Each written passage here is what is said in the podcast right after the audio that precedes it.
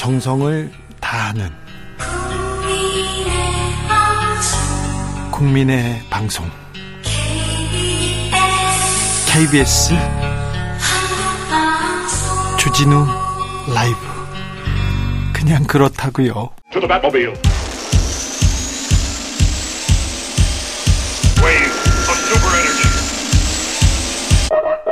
주기자의 1분 지난 8월까지 전국 법원에 접수된 파산 신청 건수가 1034건입니다. 1034건.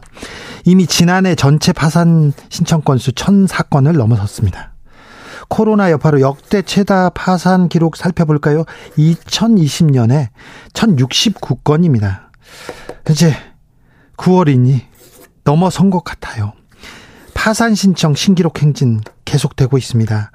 7월 146건, 8월 164건 연속해서 월별 최다 기록 경, 갱신하고 있습니다. 이런 이런 기록은 안 깨도 되는데 아이고 아시안 게임에서 우리 선수들 기록이나 깼으면 좋겠는데 이런 기록을 깨고 있습니다.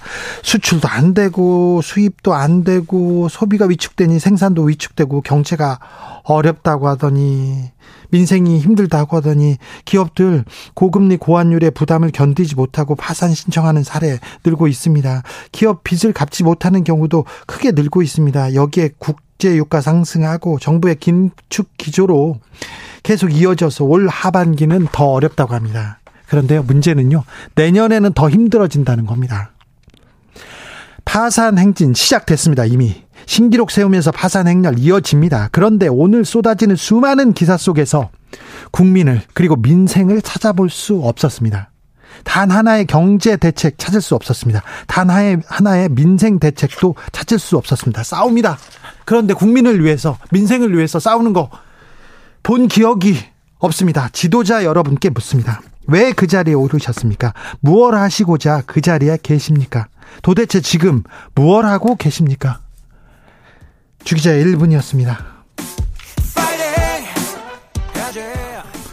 부석순 파이팅 해야지.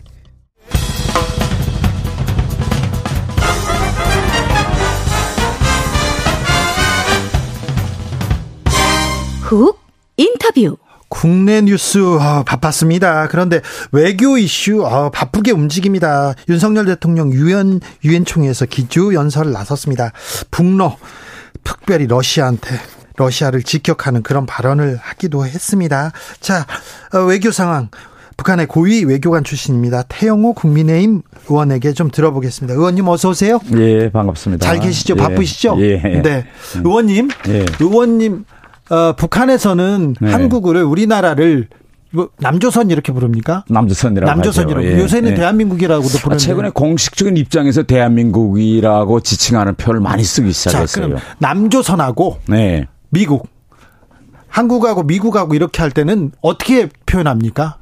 그뭐 한국을 미국 한국을 먼저 뭐 얘기합니까? 미국을 먼저 얘기합니까? 어 보통 미국을 먼저 이야기하죠. 그래 한미 이렇게 안 얘기 아 얘기 안 합니까? 아, 그렇죠. 예, 미국 남조선 이렇게 표현하죠. 그래요? 예. 미 제국주의자 그리고 남조선입니까? 아, 미, 그, 그러니까 그렇게 모든 그 명칭을 다 쓸 때는 미제국주의자 혹은 남조선 괴뢰 이렇게 쓰는데 네. 아, 생략해서 쓸 그때는 때는 미국 남조선 이렇게 한미 안 쓰고 예. 미국 조선 이렇게 씁니까? 미국 남조선 그리고- 뭐 미남 이런 표현은 없어요. 그래요. 미국 줄임말. 남조선. 예, 그렇죠. 예. 자, 우리 그 한국하고 일본하고 쓸 때는 어떻게 합니까? 그, 어, 그때는, 어, 남조선 일본이라고 하기도 하고 네. 바꾸어서 일본 남조선 이렇게 순서는 딱 정해진 건 없습니다. 그렇습니까? 네. 근데 미국을 먼저 씁니까? 네. 일본한테는 어, 한국을 앞에 쓰기도 하고 뒤에 그- 쓰기도 하다. 그렇죠. 예. 네, 알겠습니다. 자, 유엔 연설에서 윤 대통령이 네. 러북 이렇게 먼저 네. 써가지고 물어봤습니다. 네. 오늘 네. 자 오늘 그 국회 바빴지요. 아, 뭐 총 바쁜 정도가 아니었어요. 오늘은 완전 자. 정신은 지금도 지금도 지금 어 표결하고 있습니다. 네. 예. 태영호 의원은 총리 해임 건의안 그리고 야당 대표 체포동의안 어떻게 보셨는지 궁금합니다. 아, 이거 오늘 정말 우리 재헌 역사에서 초유의 일이 있었어요. 네. 오늘 자 보세요. 해임, 네. 체포, 네. 탄핵 네. 이세 건이 동시에 같은 날에 이루어졌거든요. 헌정 헌정사상 최고 초유의 일입니다. 네. 그리고 실제 우리가 투표장에 들어갈 때도 전자 투표가 있고 수기 투표가 있는데 오늘 예. 수기 투표, 전자 투표 할 때도 대단히 저 자체도 가, 가가 맞지 또 다음 거는 이게 부가 맞지 저제 자신이 곱씹으면서 왜 네. 요로 세 건이 끝나면 또 시작하고 또 시작하고 하니까 정신 없었죠. 정신 없죠. 자 예. 이재명 대표 체포동의안 예. 어떻게 보셨습니까? 오늘 저 오전와 오후 분위기가 조금 달랐는데요. 오전에는 어떤 소문이 돌았는가 하면 비명계에서 28표가 반란표가 나올 거다. 아, 그래요? 어, 그런데 오후에 넘어가면서 아니야 30표까지도 나와 이랬어요. 그런데 막상 오늘 우리가 수기 투표에서 뚜껑을 열으니까 반란표가 20 9표 네. 나와서 결국은 가결됐거든요. 예. 그래서 예, 이거 뭐 정확치 못한 찌라시 정도의 소문이라고 할지도 전혀 근거가 없는 것이었구나 이렇게 이제 판단할 수 있겠습니다. 아, 네. 근거가 없는 것은 아니었구나. 네. 네. 한동훈 장관 나와서 체포동의안 요청했는데요. 그 네. 그 연설은 어떻게 들으셨어요? 아, 그 오늘 연설 기간에 도중에 너무 고성이 오가서 네. 의장님께서 몇 번 개입해서 좀 조용하라고 했는데 끝내 네. 너무 고성이 와서 여야 사이에 네. 타협해가지고 한동훈 장관이 하기로 했던 발언을 네. 대단히 생략하고 축소하기로 해서 이제 결국은 장관이 발언을 이제 마쳤는데요. 네. 아, 저로서는 대단히 아쉽더라고요. 이 이재명 대표가 가지고 있던 그런 모 모든 범죄 의혹들에서 밝히는데 왜 민주당이 그렇게 고성을 질러서 국민이 듣지 못하게 하는지. 네. 자, 그런데 네. 총리를 막 해임 해임하려고 하고 야당 네. 대표 탄핵하려고 아, 뭐그 체포 동의안 통과시키고 네. 국회 상황을 보면 네. 태영호 의원께서는 어떻게 생각할까? 어, 북한에서 그 당 활동도 하셨지 네, 않았습니까? 네, 네. 어떻게 어떤 생각 들던가요? 우선 첫째로 북한에서는 뭐 전체주의고 네. 너무 획일적인 사회이기 때문에 국회의원 자체가 예. 1년 365일 국회에 나가는 일이 한 줄도 안 돼요. 아 그래요? 네, 그리고 뭐 상임위 회의라는 것도 없고 예. 우리처럼 뭐 해임 건의하든지 또 입법 권한 자체도 없거든요. 아니 그런데 가끔 어. 텔레비전에서 보면 카드 들고 이렇게 네. 그러니까 당에서 만든 법을 가결을 시킬 때 100%, 100% 네, 이렇게 하잖아요. 그럼 박수 네. 열심히 치고. 네.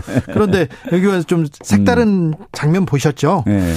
자 태영호 의원은 이재명 대표의 단식 어떻게 보십니까? 단식에 나서면 막 그 여당에서 가서 손도 잡아주고 네. 그러는데 좀 단식 풀으라고 얘기도 했는데 그렇죠. 어 어찌 보면 단식장에서 이재명 대표를 만난 국민의힘 의원은 태영호 의원밖에 없어요. 네, 저밖에 없어요. 네. 예, 저도 원래 가서 제일 뭐 저는 저 민주당 의원이 저에 대해서 쓰레기라는 표현을 했기 때문에 거기에 대해서 항의차로 갔지만 도착해서 제가 이재명 대표의 손을 잡고 좀 위로의 말도 건네려고 했었는데 민주당 의원들이 절대 손을 이거 저 악수하면 안 된다. 왜요? 그 단식이기 때문에 여러 가지 저 세균 감염이라든가 이런 거 있어서 악수하지 말라고 해서 이제 주목 인사로 이제 했거든요. 아, 그렇군요. 네. 그런데 지난 시기 우리가 보아 오던 단식과 이번 단식은 저는 완전히 그림이 다릅니다. 지난 시기 단식은 결국은 명분이 있고 자기의 정치적 목적이 있었거든요. 그런데 이번 단식은 개인 사욕과 또 사법 리스크라는 이런 여러 가지 그림들이 오버래핑 됐기 때문에 네. 저희 당 지도부로서도 대단히 고민이 컸을 거라고 생각합니다. 가서 위로의 말도 건네고 단식을 중단하라고 가야 되겠는지 그럴 경우에는 혹시 이재명 대표의 단식의 명분을 더해줄 수 있지 않는지 여러 가지 고민이 많았기 때문에 결국은 당 지도부에서는 단식 현장에 가지 않았다고 저는 생각합니다. 그래요? 네. 의원님 개인적인 생각에 이제 이재명 대표 네. 20일 넘어가잖아요. 네. 넘어갔잖아요. 단식 네. 어떻게 이제. 저는 빨리 이재명 대표가 단식을 중단해야 된다고 생각합니다. 원래 열흘만 해도 사람은 완전히 건강 자체가 파괴되는데 이제는 20일째 들었기 때문에 네. 이제라도 저는 단식을 중단하고 민생을 위해서 저는 어 국회로 돌아와야 한다. 저는 이렇게 생각합니다. 네. 예. 아무튼 이재명 단식장 항의 방문했다고 태영호 징계 추진한다는 그런 얘기도 있습니다. 예. 아, 징계 저, 저 윤리에 제소했습니다. 지금. 아, 그래요? 예. 예. 아, 네. 참, 한덕수 총리 해임 건의안 이렇게 네. 통과됐는데 네. 이 부분은 어떻게 보십니까? 아 저는 민주당이 너무나 이거 습관적으로 해임 탄핵을 너무 많이 꺼내는 것 같아요. 그래요? 그렇게 되니까 이것도 그렇습니다. 일정한 정치적 목적을 가지고 가끔 꺼내는 건 괜찮은데 너무 습관적으로 자꾸 꺼내니까 이제 우리 국민들도 대단히 식상해할 것 같습니다. 네. 네. 음 장관들 여러 장관들 이렇게 어, 검증하고 있는데 음, 이런 얘기도 나옵니다. 북한에서는 네. 이완용 어떻게 배우셨습니까? 친일파 이완용. 아, 북한에서도 친일파 이완용에 대해서는 네. 을사오적이라고 네. 예, 초등학교 때부터 네. 배워주고 있어요. 네. 그래서 북한은 애들도 이완용은 나쁜 사람 다 네. 알고 있죠. 북한 애- 아이들도 이완용은 나- 친일파 나쁜 사람. 예, 예. 친, 친일파 뭐 친일 어쩔 수 없었다 이렇게 발언하는 거는 조금 어, 북한에서는 그렇게 교육하진 않죠. 네. 예. 우리도 그렇게 교육하지 않습니다. 네, 그래서 어 우리는 교육에서 뭐 예하면 또 자기가 배운 것과는 다른 그런 생각을 과감 없이 우리는 자유사회니까 네. 표출할 수 있는데 북한에서는 학교에서 교육받은 대로만 발언해야 돼요. 네. 아무튼 장관 후보자가 이완용 어쩔 수 없었다. 이거는 좀 네. 너무 심한 발언이잖아요. 국민 정서에 맞지 않습니다. 글쎄, 제가 그 장관 후보자를 대신해서 네. 뭐 그분이 어떤 취지로 그런 말씀을 했다라고 대신해서 제가 이야기하는 건 좀 부적절하다 이렇게 생각합니다. 알겠습니다. 자, 본격적으로 네. 김정은 국무위원장이 5박 네. 6일 네. 매우 길게 러시아를 다녀왔습니다. 자, 태영호 의원은 어떤 점을 아, 보셨어요? 가장 중요한 거는 지금까지 북한과 러시아와의 관계 성격이 지금 완전히 바뀌었어요. 달라지고 예, 있는 것 완전히 같아요. 달라지고 네. 있죠. 왜냐하면 지금까지는 북한이 러시아에 가붙는 모습이었는데 네. 이번 모습은 오히려 푸틴이 김정은한테 다가붙는 이런 모습이에요. 이게 완전히 바- 전혀 없던 일이거든요. 네. 그래서 푸틴으로서는 대단히 절박해졌다. 이게 우리가 주목해봐야 될 거고 네. 두 번째는 이번에 김정은한테 보여준 네. 그 모든 군사 시설들이 김정은으로서는 제일 목말라 하는 것만 골라서 보여줬습니다. 그렇죠. 아, 우주 기지라든가, 그 다음에 태평양 함대 그 배라든가, 전투 전략 폭격기라든가, 네. 모든 걸 다 선택적으로 보여줬기 때문에 저는 이 북한과 러시아의 경, 군사 협력 수준이 대단히 위험한 단계까지 왔다. 저는 네. 이렇게 평가합니다. 그렇죠. 지금 네. 굉장히 걱정해야 됩니다. 네. 네. 자, 걱정. 중국도 가만히 있지 않을 것 네. 같아요.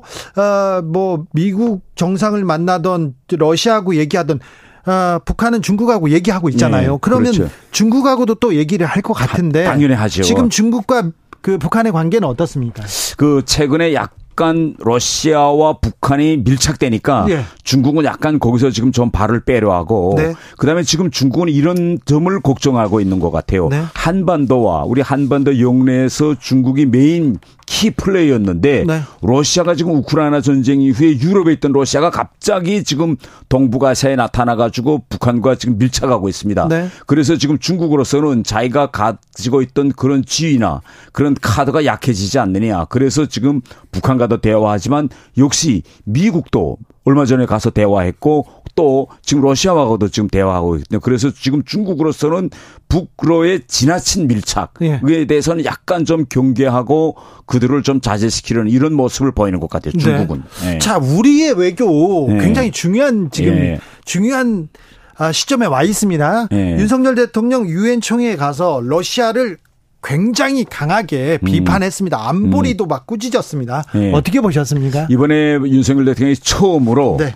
러시아를 향해서 만일 예. 그런 군사 고려를 한다면 이건 도발이다. 예. 이거 도발이라는 표현을 러시아에서 강하게 썼습니다. 네. 왜냐하면 이게 지금 만일 북한의 러시아가 대량 살상 무기와 관련한 정보와 기술을 준다면 네. 그러면 이게 한반도의 안보 지형을 완전히 뒤바꾸는 이런 기술들입니다. 네. 그래서 우리 정부가 이걸 더는 어, 수수 방관할 수 없고 자시하면 안 되는 이런 심각한 상황까지 왔고요. 그 다음에 우리가 이번에 윤석열 대통령 연설에서 우리가 주목해 봐야 될 점이 하나 있습니다. 이게 뭔가면 많은 전문가들이 이번에 윤석열 대통령의 연설은 캠프 데이비드 프로세스의 연장선에서 한 거다. 예. 캠프 데이비드 프로세스의 핵심은 북핵과 또 이 역내 지역에서의 힘에 의한 현상 변경 반대입니다. 네. 이건 중국을 겨냥한 거거든요. 예. 그런데 이번에 유엔 연설에 가서 윤석열 대통령이 중국에 대한 언급 하나도 안 했어요. 네. 그리고 반대로 미국에 떠나기 전에 어떤 결정을 발표했느냐? 한덕수 국무총리를 항저우 아시안 게임에 보낸다. 예. 이거거든요. 이건 뭔가면 현재 우리 한국과 중국과의 관계를 잘 풀어보자는 대단히 긍정적인 시그널을 중국을 향해서 보낸 겁니다. 그렇죠. 네. 근데 중국에 윤석열 대통령이 아시안 게임에 참석했으면 어땠을까 그런 생각도 해봅니다. 저는. 그 우선 첫째로 중국에서 그 대통령이 와 주십사라는 공식 요청이 있었는가가 저는 관건인 것 아이고 같아요. 저큰 큰 운동 행사잖아요. 네. 외국 국가 원수가 오면 감사하겠죠. 네, 지금까지 나타난 정황은 그렇게 네. 대통령을 공식 초청한 것 같지는 않고 아하. 고조 일반적으로 고위급 인사가 와 주십사라고 초청한 건 고조 일반적으로 어, 예. 그다음에 지금 우리가 주목해 봐야 될 게 뭔가면 지금 시진핑의 방한 문제가 지금 준비되고 있어요. 그러니까요. 네. 네. 네. 그런데 국가와 국가와의 관계에서는 상호주의가 매우 중요합니다. 네. 이번에는 시진핑이 우리한테 얼차리거든요. 네. 그런데 윤석열 대통령이 뭐 항저 아시아 게임 남이 잔치가 잔치를 축하해 주려고 먼저 간다. 이건 좀 국가 간의 관계에서는 약간 좀 아, 그, 그, 그래서 일단은 올해 말이나 내년새 시진핑 주석을 먼저 방한시키고 네. 그다음에 자연스럽게 윤석열 대통령이 가는 게 순리입니다. 알겠습니다. 네. 중국 경제적으로 매우 중요한 나라입니다. 그렇죠. 그렇죠. 음. 그리고 러시아. 음. 지금 북한하고 이렇게 군사적으로 밀접하게 이렇게 밀착하면 우리한테 큰 부담입니다. 네. 이 부분에 대해서도 외교에서도 매우 중요한 지점인데 음. 너무 한밀 한밀 외치다가 중러 너무 잃는 거 아니냐 이런 지적은 계속됩니다. 그 저는 반대로 생각하는 게 네? 이번에 윤석열 대통령이 지금 외교에서 보세요. 러시아에 대해서는 강경한 입장이고 중국과의 관계는 어리어 지금 한 발 다가서는 모습이잖아요. 이런 선택의 폭이 넓어질 수 있는 그 배경이 뭐냐? 바로 캠프 데비드를 만들어서 미국으로부터 신뢰를 얻은 겁니다. 아니 그런데요. 네. 네. 외교적인 수사 있잖아요. 국가원 수고 외교적으로 음. 조금 온화한 말을 하고 음. 뒤에서 이렇게 얘기하는 거지 너무 음. 너무 거칠게 너무 직접적으로 얘기하는 거 아닙니까? 아니 저는 반대로 지금 러시아와의 상황에서는 우리가 좀 더 강한 오조로 말해야 러시아도 자극을 받고 지금 러시아가 뭐라고 이야기하는가 하면 우리한테다가 네. 어 김정은과의 정상회담 상황을 그대로 통보해 주겠다. 네. 우리한테다. 그리고 네. 앞으로 이런 국제 질서를 흔드는 군사기술 협력은 안 하겠다라고 자꾸 이야기하거든요, 우리한테다. 네. 저는 이런 결과를 어떻게 만들어냈느냐. 윤석열 대통령이 그렇게 강한 입장을 보였기 때문에 러시아도 우리 우려와 걱정을 좀 이완화시키려고 이렇게 지금 나온다고 저는 봅니다. 아니 뭐 이완시키려고 그렇게 다 군사 기밀, 군사 기밀, 뭐 군사 기지 다 이렇게 보여주고 막 그랬을까요? 그러니까 지금 러시아로서는 이런 이런 거죠. 네. 이번에 공동 성명이나 공개적인 입장 발표는 없고 네. 겉으로는 뭐 그런 게 없다고 하고 아마 뒤, 뒤에서는 아마 그런 거 할 수도 있다고 저는 봅니다. 네. 가장 중요한 거는 우리의 강한 모습을 보여주어서 네. 최소한 그런 기술 이전이 없도록 억제할 수 있는 수준까지는 우리가 가야 한다. 네. 이거 봅니다. 알겠습니다. 네. 외교적으로 네. 외교적으로는 어떤 상황에서도 물밑 대화하고 뒤에서 또 협상하고 그래야 되지 않습니까? 네. 남북 또 대화하고 협상하고 협력할 건 협력하고 해야 되는 거 아닙니까? 당연히 그렇게 해야죠. 그런데 네. 지금 현 상황은 뭔가면 우리가 끊임없이 북한과 대화도 하겠다고 했고 네. 윤석열 정부가 들어와서 뭐라고까지 이야기했는가 하면 북한의 현재 어려운 상황에 악 아낌없는 지원도 하겠다고 했어요. 네. 아낌없는 표현까지 썼거든요. 보건협력에서. 그럼에도 불구하고 북한이 문을 닫았습니다. 이때까지. 코로나 때문에. 향후 문을 열겠는지 아, 계속 닫겠는지는 모르겠지만 그래서 현재 남북 관계가 이렇게 긴장해 있는 책임은 우리한테 있는 거 아니라 우리의 긍정적인 호응에도 손길을 잡지 않은 북한에 있다. 북한이 항상 문제였죠. 네. 북한이 항상 걸어 담그고 했는데 음, 음. 그럼에도 불구하고 얘기하고 좀 달래면서 평화로 음. 가야 되는데 자, 9.19 군사합의 이후에 휴전선 주변에서 남북의 군사 충돌이 거의 거의 사라졌어요. 줄었지 않습니까? 네. 이거 군사 합의 이거 효과가 있는 거 아닙니까?